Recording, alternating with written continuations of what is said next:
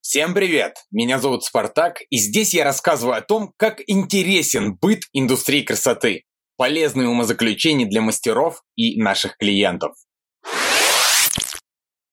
Поговорим о том, как мы можем создать атмосферу для роста для своих мастеров. Поговорим о градации мастеров в салоне. У мастера, помимо морального удовлетворения и профессионального роста, обязательно должна быть возможность расти финансово и в стоимости услуг. А у клиентов должен быть выбор. Именно для этого и существует в салоне градация.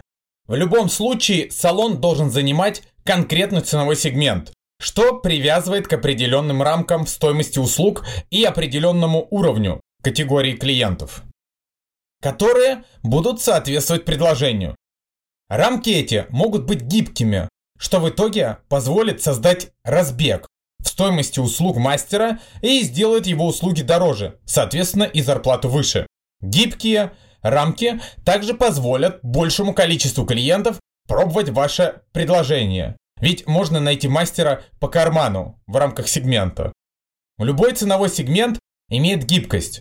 Нельзя утверждать, что в регионе дешевая стрижка стоит 200 рублей, средняя стрижка стоит там 500 рублей, а дорогая стрижка 900 рублей. В каждом сегменте и в каждом регионе есть разница. Например, эконом это 100-350 рублей.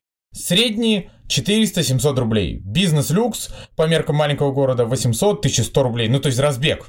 Это лишь пример. На деле же границы сегментов размыты и имеют более значимый разрыв.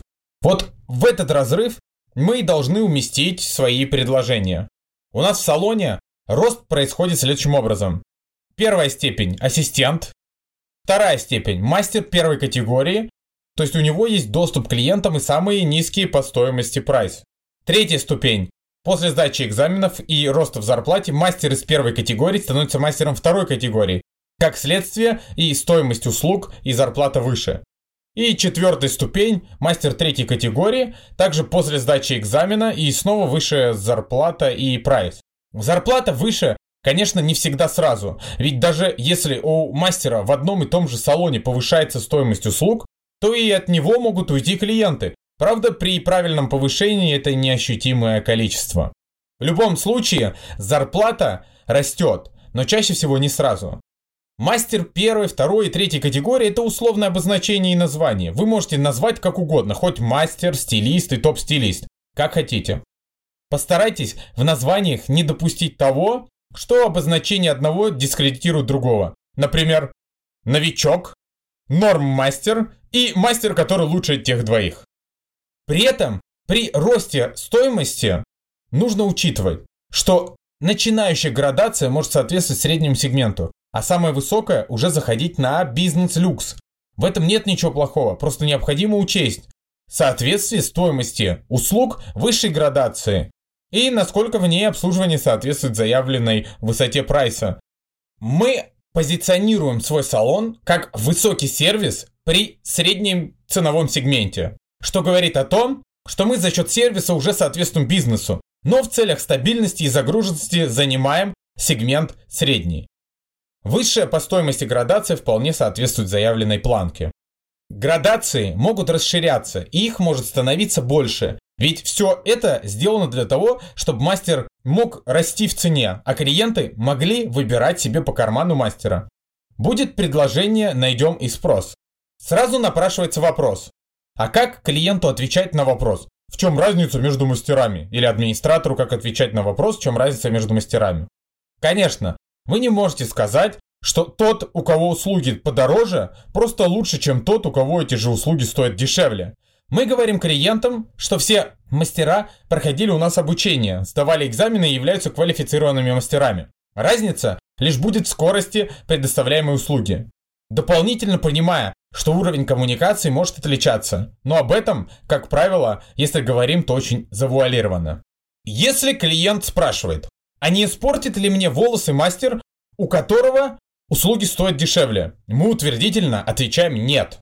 Если будет какое-то недопонимание, то один из арт-директоров или старших мастеров поможет решить любой вопрос, и качество работы никак не понизится. У нас квалифицированные мастера, которые не выходят за рамки компетенции. Разница в стоимости услуг должна быть ощутимая, чтобы клиент мог более осознанно выбирать. Если у одной градации будет стоимость услуг 900 рублей, а у другой 1100 рублей, то выбор, скорее всего, пойдет на сторону того, кто на 200 рублей дороже. С мыслью «лучше чуть переплачу, но риска будет меньше». Рекомендуем в градации соблюдать примерно следующую разницу. 900 и 1400 рублей за стоимость стрижки. Что в итоге будет соответствовать одному сегменту и будет с ощутимой разницей. Несмотря на возможность растянуть ценовой сегмент салона за счет разной стоимости услуг в градациях, все равно вы должны понимать, что есть рамки. Если ваши услуги по стоимости растянутся от эконома до бизнес-люкса, то это может подразумевать следующее.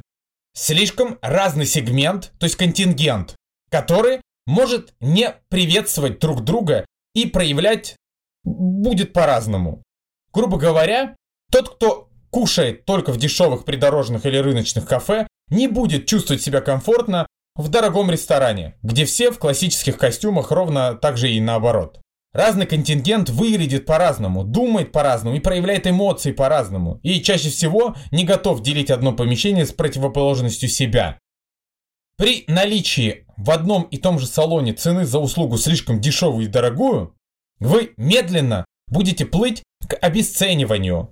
Будете терять статус за счет того, что очень доступная цена сотрет эксклюзивность. Градация позволяет мастеру расти, а салону делать больше предложений, привлекать больше клиентов. В итоге зарабатывают все и счастливы все.